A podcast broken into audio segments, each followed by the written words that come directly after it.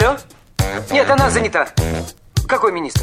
А мы свободны для всех и даже для министра. Это отдел жизни привидений. Да. Вы знаете, ко мне влетело очаровательное привидение. Мы с вами на одной волне. Hello. Общежитие слушает. И мы вас слушаем. Галочка, ты сейчас умрешь. Нет, лучше жить, общаться и слушать. Разные темы, разные мнения. В программе «Мы вас услышали». Программа предназначена для лиц старше 16 лет. 11 часов 6 минут в Москве. Добрый день, друзья. В студии Марина Александрова. Марк Челноков. Ой, что-то я как-то глухо звучу, нет? Ты оглох? Да, что-то нет, хорошо, все нормально. Слышно меня? Прием, алло, прием. Сегодня 13 сентября, среда. Алло. Вот, теперь ярко звучу. Ты сейчас упадешь. Якин бросил свою кикимору, и мы летим с ним в Гагры. Я в Гагры не лечу. Вот, кстати, я лечу в то место, где, Марин, представляешь, ротавирус. Вот. Ты любишь выбирать. Я люблю, да. Ну, куда деваться теперь ты уже? Потом выйти из отпуска, еще на больничный, да, отправиться? Нет, ты что, я приеду сюда с горшком. С каким горшком? Ну, с горшком. Который варит? Да, пусть будет варить. Ротавирус, ты знаешь, что это такое? Нет, ты что, никогда не слышал? Ну-ка, расскажи мне. Ну, короче, ты понимаешь, что это такое. Нет, я выйду из отпуска прекрасный, обновленный, яркий, с хорошим настроением и буду тебя заряжать с витамином D и своей солнечной энергией. Возможно. Согласна? Возможно. С 11 часов до 12, друзья, программа «Мы вас услышали». С Еленой Соломатиной, диетологом, обсудим сегодня арахис. Сегодня Международный день арахиса, представляешь? Далее у нас в программе в 12.05 мы поговорим о ванной психологии. Оказывается, есть такая психология, или чем полезны водные процедуры для психики. Об этом вот в 12.05. В 12.35 программа «Наша афиша». К нам придет певица-актриса Васа Бокова, которая расскажет о новом формате какого-то музыкального спектакля, где там и поют, и танцуют, и телевидение, и музыка, и все-все вместе. Ну и в 13.05 программа «Народный адвокат. Дела семейные» с Еленой Сениной. Будем все обсуждать. Готовьте свои вопросы.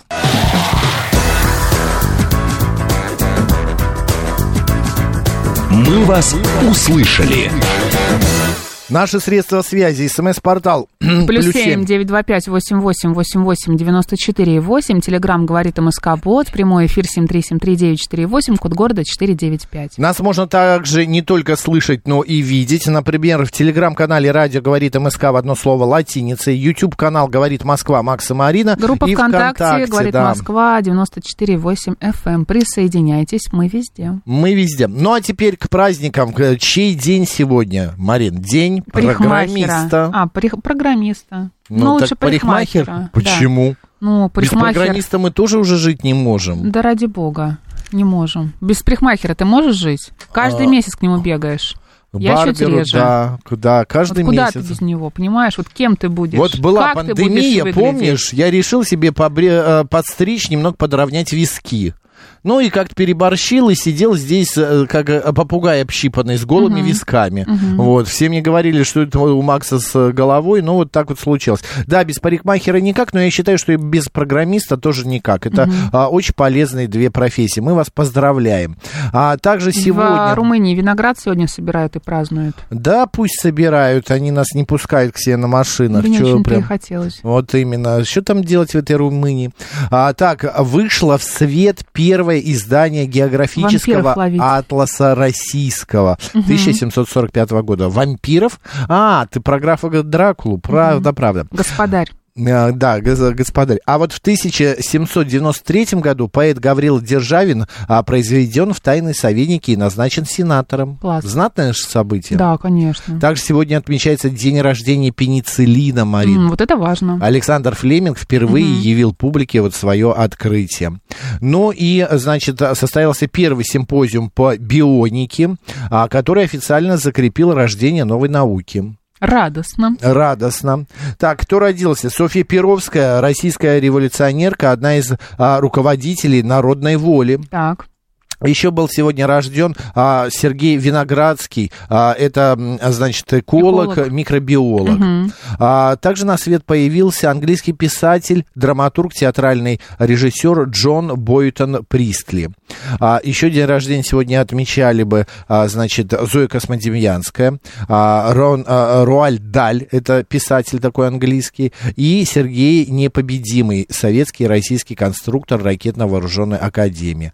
Ну и из ныне живущих... Артем Боровик бы сегодня также еще отмечал бы свой день рождения. А еще сегодня свой день рождения отметят Джаклин Биссет и Александр Розенбаум. Ты был на концерте Розенбаума? Да. Мне кажется, да, я не удивлена. Это было очень странно. Мы были в Санкт-Петербурге, и концерт проходил в ресторане. Боже. Да, ты знаешь, это было лет 20 назад, угу. И я сидел, вот я сижу, и вот как ты сидишь напротив меня в 1,5 метрах и пел Розенбаум. Боже, все это потрясающе. Ели, я не мог засунуть себе в рот вообще ничего. Почему? Ты был под Потому что это было настолько некрасиво. Ну, я тоже не понимаю, как можно есть во время концерта. Артист поет, да, он смотрит практически на меня, я ему в рот, и я ем. А остальные вокруг сидели и ели за моим столом. Это было ужасно. Все это в лучах ночного света. Да? Я не знаю, что это за песня. Так, давай к народному календарю перейдем. Сегодня Киприанов день, Журавлиная Вечь. Православная церковь чтит в этот день память святого Киприана, жившего в III веке.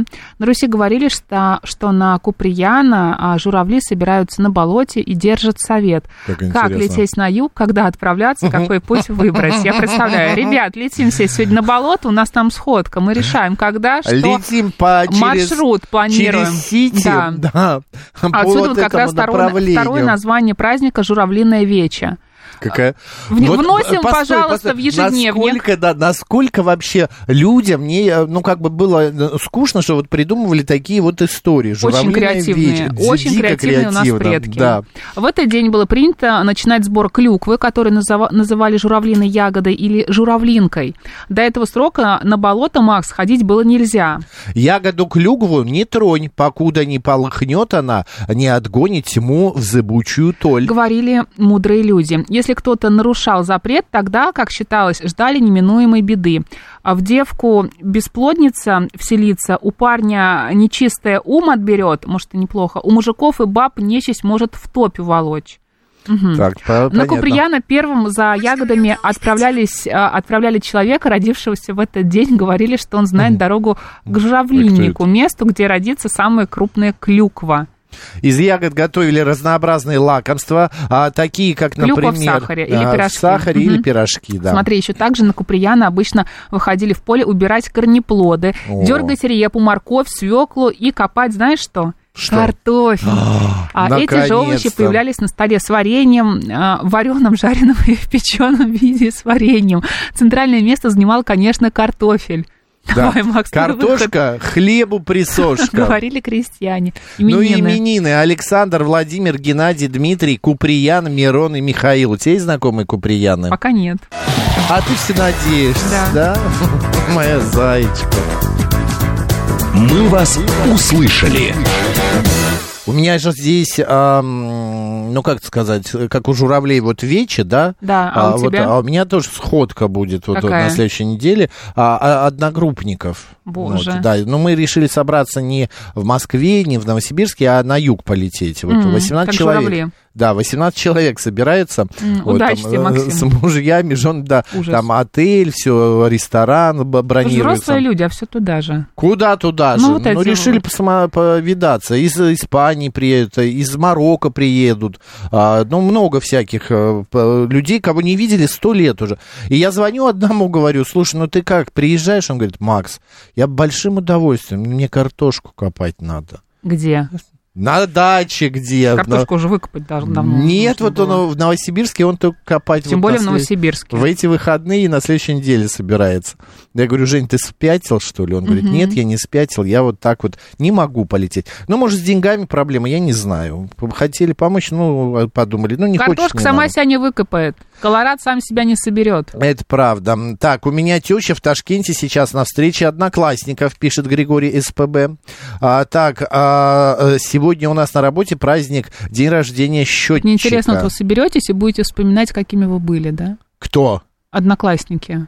Да прям, ну почему? Люди соберутся просто отдыхать. Там, например, яхту взяли в аренду, ну, уже заказали в аренду. Потом на Красную Поляну экскурсию заказали, поедут люди, посмотрят. Я-то там как бы был, видел это все, а некоторые в первый раз. Угу. Понимаешь? Вот. Потом сейчас вот пытаемся купить билеты в театр. Там будут гастроли какого-то московского театра, я сейчас не помню. Билеты в театр, чтобы сходить. Ну, такая программа насыщенная довольно. Днем море, пляж, фитнес. Все 18 человек. На фитнес утром 8. Я прям представляю. Да, по тропе здоровья. Ты понимаешь, ты в компании небольшими ездила? Большими такими, ну, ездила, да. Но это же все равно все как-то разделяются. Ну, в том-то и дело. Здесь то же самое будет. Некоторые едут с мужьями, с женами. А одна пара берет ребенка, потому что девать некуда. Вот. Ну, и так далее. Там у каждого своя программа. Мне кажется, просто это так сложно, так трудозатратно. Что? Ну, вот все в большой такой компании куда-то ехать. Да нет, совсем. Все выбрали отель, всем понравился, проголосовали за него, сказали, да, нам подходит финансово, по расположению и по услугам. Каждый купил себе номер, забронировал. Билеты покупали на один рейс, чтобы, ну, получилось, конечно, не все одним рейсом полетят, там 10 человек одним, остальные полетят разными рейсами. Короче, тут очень все просто, ничего особенного. Ты же знаешь, я люблю такие сложносоставные решать вот эти мероприятия, чтобы логистика была, чтобы это придумывали. Потом взяли еще общую экскурсию по городу. Дендрариуму, да, по городу, поехать, посмотреть, ну и так далее. У моей любимой жены день рождения сегодня. Макс и Мариночка, прошу вас, поздравьте в эфире, а я запишу видео, как я радуюсь, пишет Руслан Николаевич. Руслан Николаевич, поздравляем вашу любимую. Как же зовут вашу любимую жену, Руслан Николаевич? Отчество имя. Да, скажите. Имя, может быть, отчество. Елена пишет: Максим, молодец, правильно делаете, что встречаетесь с друзьями и вообще тусите, пока есть силы и здоровье. Вы знаете, Елена, я уже свое оттусил, сейчас у меня уже как бы такой период не тусы. Пост-тусы. Да, пост-тусы, такой постскриптум. Вот, не тусы, а такого позитивного времяпровождения, полезного времяпровождения. Я сейчас больше уделяю внимание информации, что я вижу, что смотрю, куда я иду. Мне, например, безумно понравилась экскурсия в прошлый раз, когда я ездил в ботанический сад. Ты вот знал, что мимоза — это не та мимоза, которая у нас продается? Да ты что? Ну-ка расскажи, да. Очень интересно. На мимозу вот так вот пальчиком тронешь, вот так, дзынь, а она вот так хрясь и собралась. Она не... Мимоза не дотрога, понимаешь? Ты видела? Нет. Ну вот, я тебе привезу. Я не знаю, как я без этого жила. Я тебе привезу. Ребенка девать некуда, пишет Шмель Иванович. Ну, бывает такое. Так, давай, Марин, пойдем по новостям, а потом, значит, обсудим другие, ну, какую-то тему конкретную. Вот смотри, в московском зоопарке открыли новый вольер для гигантского муравьеда. Пространство расположено на старой территории около капибар. Ранее на этом участке жили эму. Они уехали в зоосад Деда Мороза под Великим Устюгом. Понимаешь, журавли на веч собираются, решают, а эму уехали к Деду Морозу. Переехали. Вот, переехали. Общая площадь вольера составляет около 200 квадратных метров. На уличной территории сделали почти полностью грунтовое покрытие, где присутствуют деревья, кустарники и травы. Потому муравьеды любят рыть, как и ты, поэтому территорию наполнили искусственными термитниками, трухлявыми пнями, я же говорю, и другими подобными объектами. Ты термитник, я трухлявый пень, ну хорошо, искусственный. Да. Вот, друзья, идите, смотрите, значит, на муравьедов. Ну, я видела этих муравьедов, этого муравьеда точнее, ты видел? Нет, так он же только появился. Я видел на видео. На видео, естественно, живьем я не видел, да.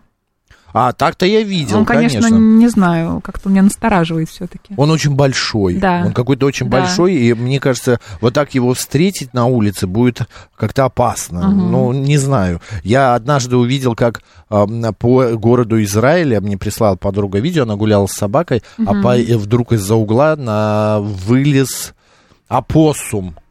Ой, или не опоссум.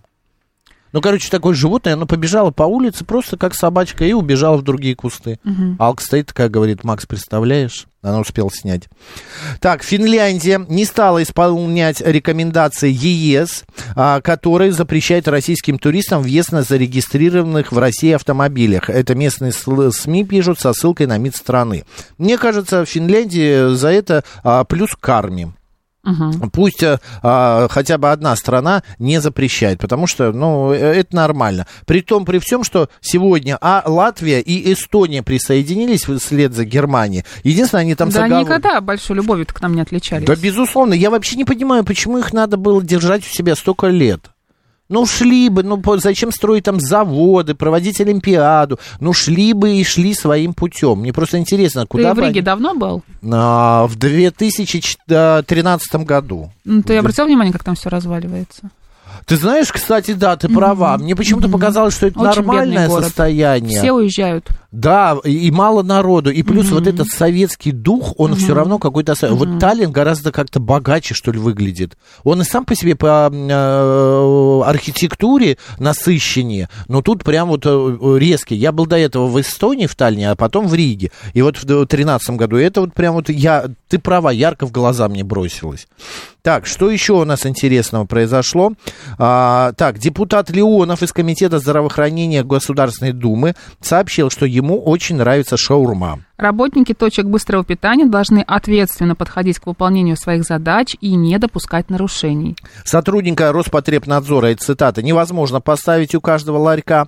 Такие заявления в беседе с нашей радиостанцией он как раз и сделал, Сергей Леонов. Кажется, в любой точке общепита можно отравиться, да, если там что-то... Безусловно. Не соблюдается. Не обязательно должна быть ларёк шаурма. Ларёк с шаурмой, да, или богатый быть... ресторан, да. Пушкин, это все равно. Везде можно что-то подхватить. Мне просто другое понравилось в этой новости, знаешь, о чем? Что типа того, что, ну, невозможно уследить за всеми. Роспотребнадзор не успевает. А у меня появилась мысль, а может быть, надо сделать таким образом, чтобы приходящие какие-то органы не получали какие-то мзды, свои мзду, да, вот, а нормально работали. Так работают. И проверяли. Ты знаешь, не везде. У меня вот, опять же, кто-то рассказывал, я слышал, что приходят, у вас все в порядке? Все в порядке. А, ну спасибо, вот конвертик, да, спасибо, пошли. Все, вот это проверка. Вот такая вот проверка. Ты понимаешь? Понимаю. Это как-то не очень радует это все, ну и так далее. То есть ты сейчас о взятке рассказал? Да. Ну а как это? А как по-другому это назвать? На мой взгляд, это ужасно, это отвратительно. Значит, приветствую, если вас кто-то криворукий постриг, все парикмахеры виноваты. А мне вот один радиоведущий не понравился, мне потом радио не слушает, пишет Дмитрий Чехов. Дмитрий Чехов, а к чему вы это? Мы говорили про криворуких парикмахеров, Марин? Нет. А он к чему это пишет? Не знаю, может быть, накипело что-то. Дмитрий Чехов, может быть, вы другую радиостанцию слушаете? Да, написали не нам, не им, а нам. Угу. Вот, хорошо. Так, давай вот что обсудим. Есть хорошая тема. Опрос провели: 37% граждан России столкнулись с дискриминацией на работе. По мнению респондентов, работодатели предвзято относятся к возрасту, семейному положению и полу. Участники опроса рассказали, что сталкивались с дискриминацией по следующим признакам. Возраст 56%. Семейное положение. Пол. Ограничения по здоровью. Внешность. Социальное положение. Национальность. Политические убеждения. Религиозные убеждения. И сексуальная ориентация. С дискриминацией по полу чаще всего сталкиваются в таких отраслях, как строительство, промышленность, энергетика и IT. Ты знаешь, вот за всю свою жизнь я единственное сталкивался с дискриминацией, это как раз работая в балете, когда в театре. Так. Вот, но я всегда был достаточно таким плотным молодым человеком, вот, ну, как бы немножечко большеватым для балета, поэтому я очень редко стоял в кардебалете, у меня всегда были сольные партии, но не солист прям там Зигфрид Принц, да, а там типа дровосек, вот, да. Интересный переход от принца к дровосеку. Да, ведьма. Вот ведьма, мне кажется, это твое. Это мое, это так это и было поставлено на мужчин. Да. И все это из-за моего, ну, немного плотного телосложения. Я как бы, мне говорили, ты очень талантлив, у тебя все данные есть, но ты большой на сцене, поэтому ты не будешь стоять ни в карде. А что делать большой? Ну ты же Все равно же, я думаю, следил за своим питанием. Не, ну, конечно, но все равно. Ты знаешь, вот там вот ходят вот такие вот, посмотри, на кого я показываю. Вот такие вот спирохети. Есть нормостейники. Да, и тут я, вот такие плечи. У меня не было, конечно, большого живота, не было. Но для балета, ну, как тебе объяснить? Ты понимаешь, ну, есть плотные такие артисты. Вот Годунов. Мясистые. Да, знаешь, артист Годунов, который в Америку уехал. У него мало того, что рост 2 метра, у него вот такие плечи. И он на сцене такой шкаф на ножках. Но он солист был, и он выглядел шикарно. А я каждый раз вот как бы в кардебалете я выделялся. А как тебе мешал твой вес, да, но он не был лишним, но для балета, ты говоришь, был крупным, да. Поэтому я скажу, твой лишний вес. Мне говорили, что худей, кость у тебя широкая. А что с костью делать, спилить? Ничего, в том-то и дело. Но меня и не убирали, но и не давали танцевать ведущие прям партии. Ты не мог какие-то партии исполнять? Да, я не мог стать принцем Зигфридом. Я был дровосеком. Или был котом, а не, опять же, принцем в балете «Спящая красавица». У меня папа, кстати, тоже, он не толстый, он просто плотный. У него кость широкая, и что вот я с ним сделаю, понимаешь? Да-да-да, вот. И вот поэтому, друзья, мы хотим с вами поговорить о дискриминации вашей. Кто вас дискредитирует, какие или что дискредитирует? Чувствовали ли вы, что вам кто-то говорил? Ой, ты знаешь, эта кофточка, но она тебе как-то не идет, или... Ты так хорошо выглядишь, вот, ой, так здорово, что похудела, или, наоборот, нужно еще похудеть тебе. Ну, что-то такое, например, вам говорят, да? Да. И поэтому позвоните, напишите, все средства связи работают, давайте обсудим. И как с этим вы боролись? Может быть, это был какой-то по половому признаку. Вам говорили, знаете, это мужская работа, вам здесь не место. Не надо здесь вот ходить своей юбкой, подолом трясти. Добрый день, как вас зовут? Добрый день, Максим, Марина. Здравствуйте. Вы опять около холодильника. Не, я ушла. Нет, стоите и трогаете его. Еще, да, даже могу еще дальше отойти. Давайте, вот Наталья. Вот я вам хочу сказать, какая дискриминация была. Даже, можно сказать, не по внешнему виду, но это было давно, но все равно, может быть, кому-то пригодится. А по развитию, по внутреннему. Объясняю. Значит, была, ну, как бы дружба с женщиной, подруга, до сих пор дружим. Но по развитию, по образованию, даже не по образованию, по, ну вот, да, наверное, скорее всего, можно сказать, по такому личностному развитию, я понимала, что она была меня выше. Вот у меня на тот момент был такой, знаете, образ... как Фрося Бурлакова. Вот такая. Выше ростом, что ли, или выше по таланту? Нет, вот именно по развитию, по жизни, по начитанности, по смотрению, вот по всему вот этому. И в один какой-то прекрасный момент она стала со мной делиться, ну, можно сказать, знаниями, ходили там в театры, все. Как бы меня взяла подопечную развивать. И меня понесло.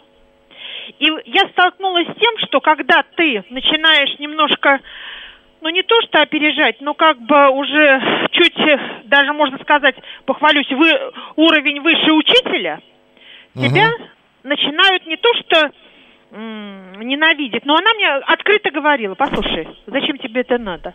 Ну как бы ты должна знать, что... ты не будешь такой вот, как ты, например... Ну, сама быть, себя через себя не перепрыгнешь. Не Наталья, каким-то образом, у нас 20 секунд, каким-то образом решили этот вопрос?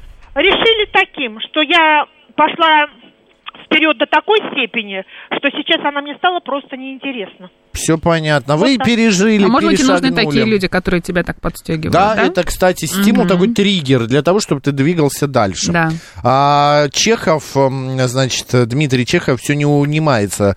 Было, вы говорили, что вас плохо постригли. Не меня постригли, а я сам себя постриг в пандемию. Ну, конечно. Я не поняла тебя.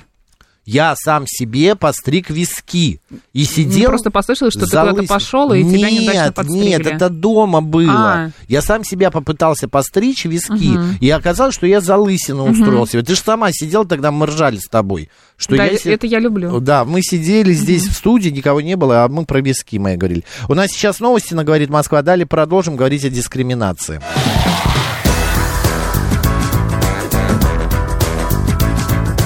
Мы вас услышали.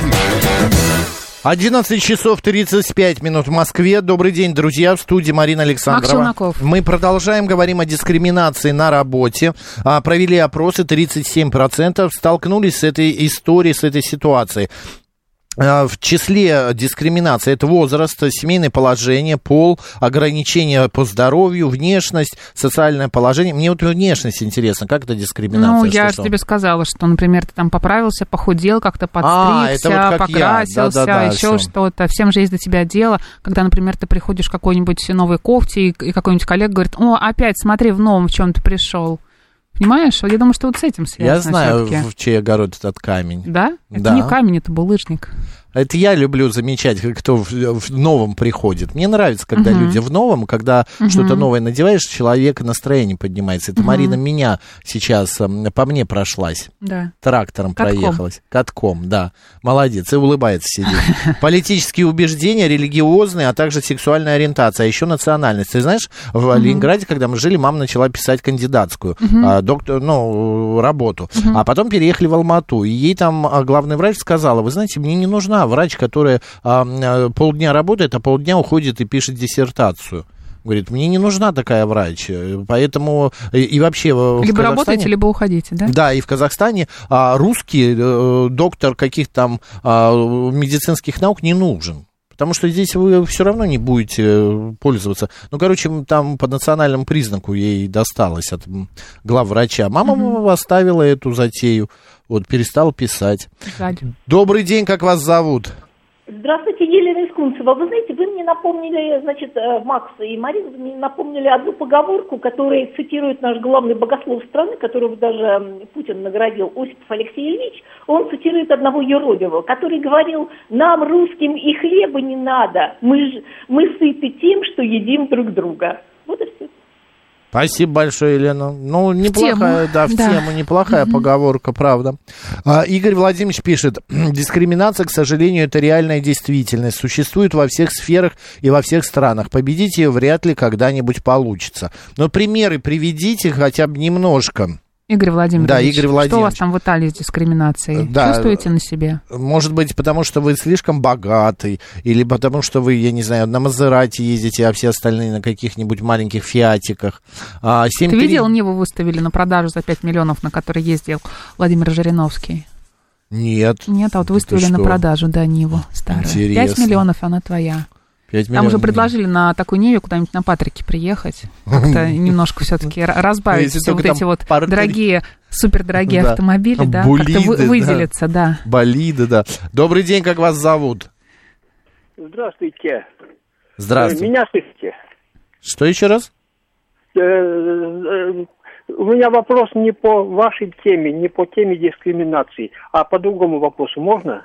Высказать. Но если мы дадим ответ, вы занимаете время, ну, выскажитесь. Значит, вопрос о переводе стрелок часов на летнее время. В ближайшее время будет обсуждаться этот вопрос в Государственной Думе. Вот. И... А это вообще актуальная тема сейчас? Я как-то пропустил. Вот это будет рассмотрено в Государственной Думе, и будет принято решение, переводить ли стрелки часов дважды в год. Как вас зовут? Меня зовут Павел. Павел, давайте дождемся этого заседания, что там будет принято, какое решение, а потом тоже обсудим эту тему в эфире. Хорошо, Павел? А хотелось бы заранее высказать кое-что. Нет, сейчас не нужно. Вот правда, сейчас не нужно. Немножечко не в нашу тему, правда. Мы говорим о дискриминации, а не о стрелках часов. Просто похож на человека, который, если что, может передать информацию, куда нужно. Да, знаешь, такой казачок. Вы же там сидите. Казачок информационный. У себя на радио. Да, куда ни приду работать, называют очкариком, товарищи зрячие, пишет Мишка Ромашка. Это правда, это очень неприятно. Еще, знаешь, жердяем вот называю. Я работал на телеке, и там, когда я пришел первых 2 дня, я не мог понять, о ком идет речь. Говорили, ну, жердяйка придет, она все решит. Вот. Потом я увидел жердяйку, конечно, там, ну да, большой человек, но вот этот вот, как это называется... по телу бодипозитив, да, сейчас? Да. Вот. Никакого бодипозитива на этом канале не было. Вот по какой-то такой странной причине. Так, ваше мнение, пожалуйста, а то мы сейчас скоро через 5 минут тему поменяем. Да я постараюсь короче. Давайте, мы надеемся. Да, у меня абсолютная дискриминация. Представьте, у нас есть группа, компания большая, человек 20-30, все взрослые люди, современные, ну, Европа, Америка, ну и так далее. И вот меня не приглашают на дни рождения. А я прихожу, все равно прихожу, я хочу туда залезть. И хочу, чтобы я там присутствовал, а они ругаются на меня. И не хотят меня туда пускать. Что мне делать? Это к нам вопрос. Ну, мы же, я же тебе сказала, почему. Да. Знаете... Марина, Мариночка, да. Смотрите, там, они мне, знаете, что говорят, предъявляют? Они говорят, ну, вы щупаете чужих женщин за мягкие места, а вы вот... Держитесь, а вы так делаете? Вы так делаете? Ну, они так считают. Нет, в общем... нет, не важно, что они считают. Вы так делаете? Конечно. А, ну тогда как вы удивляетесь? Чего вы удивляетесь? Вы приходите в компанию, где есть мужья и жены, и вы подходите... Вот я представляю, я подойду и ущипну кого-то, чью-то жену за мягкое... Нет, ну ладно, я могу в своей компании. Только ты можешь. Да, но дело в том, что это правда, это не дискриминация, это уже сексуальный харассмент, это приставание. Скажите спасибо, что на вас еще в суд не подали или в лицо не ударили. В глаз. Потому что, ну, правда, взять и ущипнуть. Я прихожу, а мне не рады, а я хочу ходить. А потому что я прихожу, щупаю всех за задницы, а они недовольны. Действительно. Вот радоваться должны. Я бы приходил... Что вообще кто-то смотрит на них. Да. Приходил бы на работу, и первым делом меня Марина бы щипала за что-нибудь. Мечтался. Нет, я вообще не о том, наоборот. Не надейся. Да. Александр пишет, хочу брекеты. Позвонила осень, правда, 165-й, классно. Да, я вот все чаще замечаю эти звоночки. Хочу брекеты, пишет Александр, но, боюсь, будут все ржать. Александр, но вот смотрите, я ношу брекеты. Вот именно. Скоро 2 года будет. Надеюсь, скоро это закончится. Но...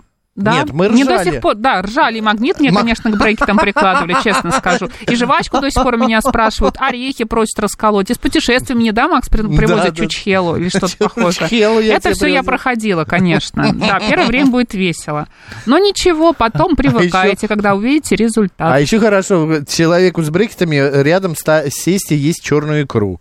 Вот, ложкой. Нет, можно просто рис начать есть. Или рис черный. Просто рис. Да. Мне 58 лет, недавно устраивался на работу. Мне сказали, что им надо молодых и энергичных. А я бегу 17-го. Московский марафон в 10-й раз из 4 часов дважды железный человек. Это Ironman. А в триатлоне, вот, Ironman, да, 226 километров. Пишет нам Евгений. Смешно пишет. 58 лет. Очень здорово, Евгений. Укладное приложение, да. Ладно, к черту эти комментарии и мнения непонятных людей. Если всех слушать, то ничего не добьешься. Вы знаете, 165-й, дело в том, что люди так устроены, я не как психолог говорю, но хотя веду программу про психологию, вот, человек подвержен именно тому, что когда ему говоришь раз, второй, что ты жердяй, что ты очкарик, человек начинает...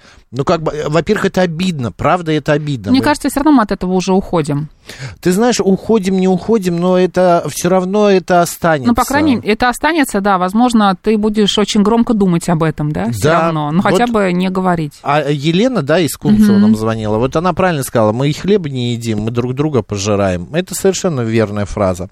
Моя мама тоже балерина и всю жизнь стояла где-то сбоку в силу высокого роста. Ой, Борисыч, это вообще девочка в 13-14 лет приходит маленькая в 10, в 9-10 лет маленькая и щупленькая, а в 13-14 как махнет в рост, и грудь, и в рост, и талантливая, и шаг есть, и гибкость, и куда деваться? И в гимнастику уже не пойдешь, ну и остается учиться для того, чтобы стоять в кардебалете. Вчера вспомнила тебя, когда смотрела фильм «Старшая сестра», старый, помнишь, по-моему, 61-го года. Да, конечно, хороший фильм, да-да-да, я очень когда люблю. Она там танцевала, помнишь, перед Куравлевым со стулом, я почему-то тебя сразу вспомнила.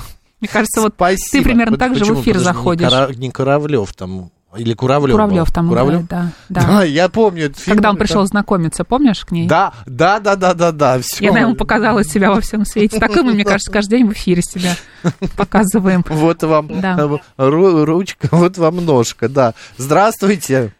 Здравствуйте. Ой. Да. Нет, просто вы очень громко ворвались. Да, извините, пожалуйста. Ничего, говорите. Я просто радио включила.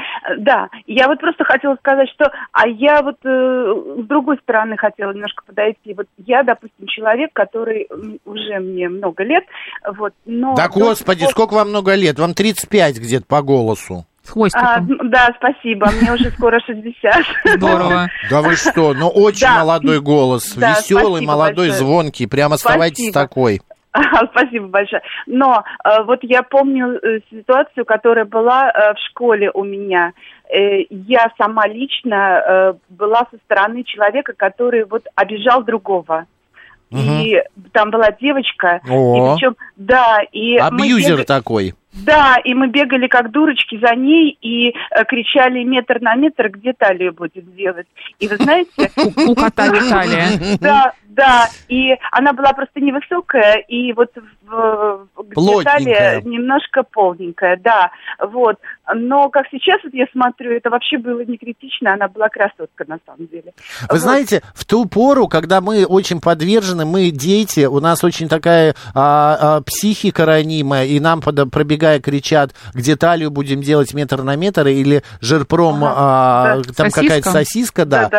То это вообще, это я вот иногда думаю, почему я не как-то не забился, почему я не стал психически каким-то уязвимым. Наоборот, мне плевать было на вот то, что мне кричат. Я занимался своим делом, и все. Вот, мне вот то же самое говорили, хотя я был нормальным ребенком. Да. Да, и я очень бы хотела, чтобы вот у девочки тоже был бы такой характер, чтобы все у нее было потом хорошо. Потому что, представляете, сколько лет прошло, и я до сих пор помню, и мне стыдно, и я даже хочу ее попросить прощения. Вот, я и хотел спросить, не хотите ли вы попросить прощения? Да, очень, очень хочу. Оля, прости меня, пожалуйста. Прекрасно. Я прям вам вот что сделаю. Вот аплодисменты. О, спасибо. За то, что вы прекрасно понимаете, что вы... Да, но тогда это было... Конечно, поступок очень нехороший. Я рад, Марин, тоже рада, что вы осознаете это сейчас почти к 60-летию своему, молодой голос. Спасибо большое, удачи. Да, спасибо вам. А меня постоянно пытались дискриминировать с детства. И как только я перестал реагировать, так и перестали это делать, пишет Руслан Николаевич. Дискриминация, но немножко по-другому это произносится. А в школе всегда друг друга троллят, а это потом святое. На выпускном все плачут, все родные. Обязательно. Да, но для некоторых вот этот тролль, как для меня, проходит незаметно, и мне все равно было. А для некоторых это, знаете, это печаль на всю жизнь. Угу. Человек начинает зажиматься. Комплексы, конечно, комплексы. Давай поменяем тему, может быть. Ой, нет, давай еще чуть-чуть. Народу звонит сколько, посмотри. Добрый день, как вас зовут? Сейчас еще прямо. Алло, здравствуйте, это Екатерина. Да. Вот сейчас, в настоящее время, в хореографические училища не принимают вообще... Их нет учеников, юношей, молодых мальчиков высокого роста. Почему? Это дискриминация. Вот как-то скорыть звон... записи есть. Как прыгнет, так уж прыгнет. Какая красота высокого роста училища. Вот расскажите, почему? Ну, потому что эстетически человек... есть какие-то критерии, Макс, понимаете? Ответь. Как космонавт, он не может же быть 2 метра ростом, потому что он не влезет в капсулу и будет ему тяжело летать по космической станции. Или, например, маленькую девочку 1,50 1,40 не возьмут в стюардессы, потому что она не достанет до верхней полки и не сможет показывать. Ее не будет видно среди сидений, когда она будет показывать: наденьте маску, пристегните ремень и так далее. Это есть критерии. То же самое и в балете. Двухметровые люди или в волейбол, хотя в волейболе тоже бывают, или в баскетболе небольшого роста, но дико прыгучие. Ну и потом, когда большой, очень большой человек на сцене, я не знаю, такие критерии, просто такие критерии. Все, еще одно мнение и меняем тему. Добрый день. Алло, здравствуйте, ребят, всем хорошего дня. Спасибо. Ой, если мое мнение будет крайним, по этой теме, то оно вам не понравится по поводу дискриминации полненьких, То есть, мы не про полненьких, вообще дискриминация по-разному. А у нас в школе, например, я помню, было по-другому чуть. Вот с лета, после лета придешь, соответственно, поднаберешь чуть-чуть, и тебе сразу, жиртрез, комбинат, ну вот это, да. И вы знаете, у нас реакция-то какая была? То есть у меня тоже шестой десяток уже, и у нас реакция была абсолютно не как вот сейчас инфантильная, а мы, да, угу. И мы в спортзал бежали.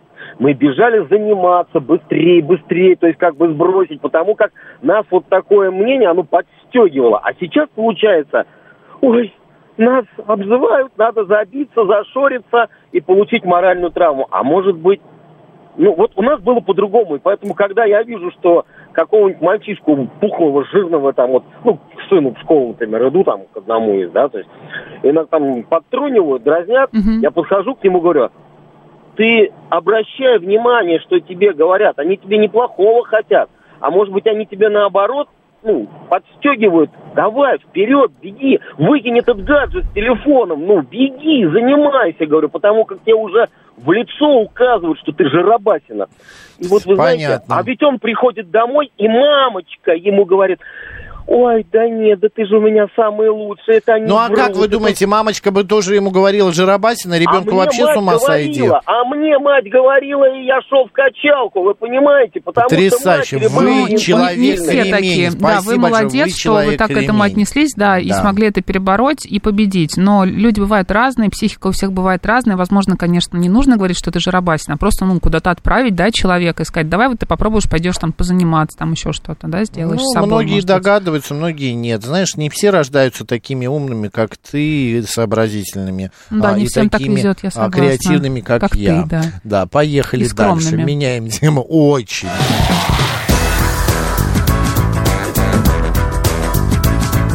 Мы вас услышали. Юдин Андрей пишет, сейчас мое тело, мое дело стало очень популярно. Конечно, так оно и есть. И хорошо вы эту фразу написали, потому что, отталкиваясь от нее, мы сейчас и поговорим вот о чем. Дело в том, что сегодня день арахиса, Международный день арахиса. С нами на связи диетолог, Елена Соломатина. Лен, добрый день. Добрый день. Здравствуйте, Елена. Лена, вы наверняка тоже отчасти политолог, как я оговорился. Да. Скажите, пожалуйста, три вопроса главных здесь. Насколько это вредно для организма? Это первый вопрос. Что именно? Арахис. Вообще, вреден или полезен арахис? Полезен, вообще, орех ли это? Насколько мы знаем, это бабыжа вроде, да? Да. Давайте тогда по порядку. Давайте. Да? Действительно, не относится к орехам, ближе к бобовым, но, тем не менее, вреден или полезен, очень много споров. Как в любом продукте, и везде, даже на солнце есть пятна, всегда можно найти полезные и вредные составляющие. Для здорового человека в адекватном количестве, это где-то 30 граммов, буквально там 15-20 орешков, все-таки мы будем называть орешками, не вредно для здорового человека, да? Наоборот, полезно, потому что арахис содержит много белка, очень много белка. Арахис содержит очень много кремния. Про белок я, наверное, рассказывать не буду, и так все знают, да? Это наш строительный материал, кстати. Белки иммунной системы, белки крови, об этом многие забывают. Там нейромедиаторы, это все тоже белки, а не только мышцы. И прочее там. Дальше там много кремния. А кремний укрепляет наши сосуды, укрепляет вообще соединительную ткань, он нам совершенно необходим, а там его прям очень прилично, поэтому улучшает состояние волос, ногтей и кожи.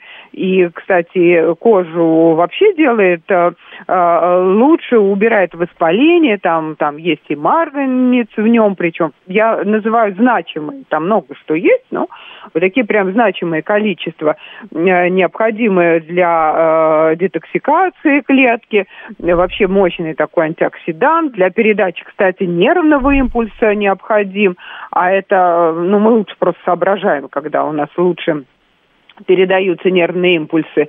Там достаточно, кстати, никотиновой кислоты, вот многим пожилым ее просто колят, витамин ПП, потому что улучшает мозговое кровообращение. Понятно же, чем лучше кровообращение мозга, ну не только мозга, естественно, там и других тканей, но, значит, лучше мы соображаем, лучше происходят обменные процессы, и, в принципе, мы живем дольше и качественнее. Ну, прям не орешек, не бобовый, да, а какая-то таблетка. Да, много меди. А насколько полезна арахисовая паста? Да, а вот арахисовая паста популярная в Америке. Да, опять же, если ее правильно делать. Кстати, арахисовую пасту делают из обжаренного ореха, и это, между прочим, хорошо. Потому что мы все время боимся жареного, но здесь вот как раз вот эти пятна, тут достаточно в орехе много фитиновой кислоты, она может замедлять всасывание минералов в кишечнике. И тут еще самое опасное, вот чего боятся, это лектины. Ну, лектины, они есть во всех, и в бобовых, и в помидорах, и в болгарском перце. Мы же не говорим, что это вредно, там, да, и даже в молочных продуктах. Все зависит от адекватности потребления. И когда термически обрабатывается этот орех, то вот как раз вот эти вредные, ну, условно вредные вещества, они быстрее распадаются. И поэтому лучше, ну и вообще, как бы, если мы покупаем орехи очищенные, ну, лучше их поджаривать. Но так как мы говорим об ореховой пасте, там уже это все обжарено. И ореховая паста не должна ничего содержать, кроме орехов. Кроме орехов, я сама покупаю эту пасту. Да? Ее просто обжаренные орехи, ничего более. И там сохраняются, конечно, вот и клетчатка, там сохраняются и витамины, там масло, мы даже можем увидеть, как оно отделяется. Вот от основной массы это нормально. И это масло, оно является полезным. Оно содержит полиненасыщенные жирные кислоты и для профилактики сердечно-сосудистых заболеваний, для укрепления нервной, иммунной системы. Ну, то есть это, в общем, Лен, а что вы скажете про соленый арахис? Это как, good, не good? Ну, соль, да, у нас мы и так перебарчиваем с солью. Если бы мы ели, там, скажем, только горсточку соленого арахиса и все, ну, нет, конечно же, мы соль едим в течение дня, а по рекомендациям ВОЗ где-то 5 граммов соли рекомендовано в сутки, а сейчас и до 3 для некоторых категорий населения. Мы с солью, во-первых, очень много гипертоников сейчас появилось. Потом вообще мы просто скрытую соль потребляем. Мы же ее не учитываем в каких-то других продуктах питания, где, да даже в хлебе. Ну, кто из нас едим хлеб, и что, он прям соленый, мы же не досаливаем. Нет, там много соли. Ну и в других там, ну уж не говорю там о колбасе. Да, соусе, еще такой вопрос, у нас прям остается минутка. Аллергия. Насколько как я понимаю, арахис это самый аллергенный продукт. Да. Да, это самый аллергенный продукт, это как раз, ну, кто уже истинная аллергия, не знают, и там есть уже, и, как правило, даже на другие продукты, ну, в общем, эти люди, конечно, арахис не едят, он очень аллергенный, и в большом количестве он может вызывать развитие аутоиммунных заболеваний, вот у кого они есть, слишком активная иммунная система, там синдром раздраженного кишечника, дырявый так называемый кишечник, это как раз лектины. Вот если их очень-очень много есть, и если есть уже предрасположенность, вот здесь с этим нужно быть поосторожнее. Ну, здоровому человеку в адекватном количестве только польза. Подводя итог сегодняшней беседе про арахис. 15-20 штук в день. Да, 15-20 штук в день. Лучше не соленый и обжаренный полезен. Средняя. И в составе арахисовой пасты должен быть только арахис, никакого сахара, никакого сиропа, да, и прочих добавок. Да, и ложка столовая арахисовой пасты, в общем, не повредит, наоборот, поможет сократить аппетит и, в общем, даст необходимые нутриенты. Елена Соломатина, диетолог, была с нами в эфире. Елена, спасибо огромное, хорошего дня и до следующей темы. На здоровье, спасибо. Спасибо, да, друзья, если вы сейчас обедаете или еще завтракаете, а может уже ужинаете, то приятного аппетита. У нас сейчас новости, а далее продолжим обсуждать различные темы.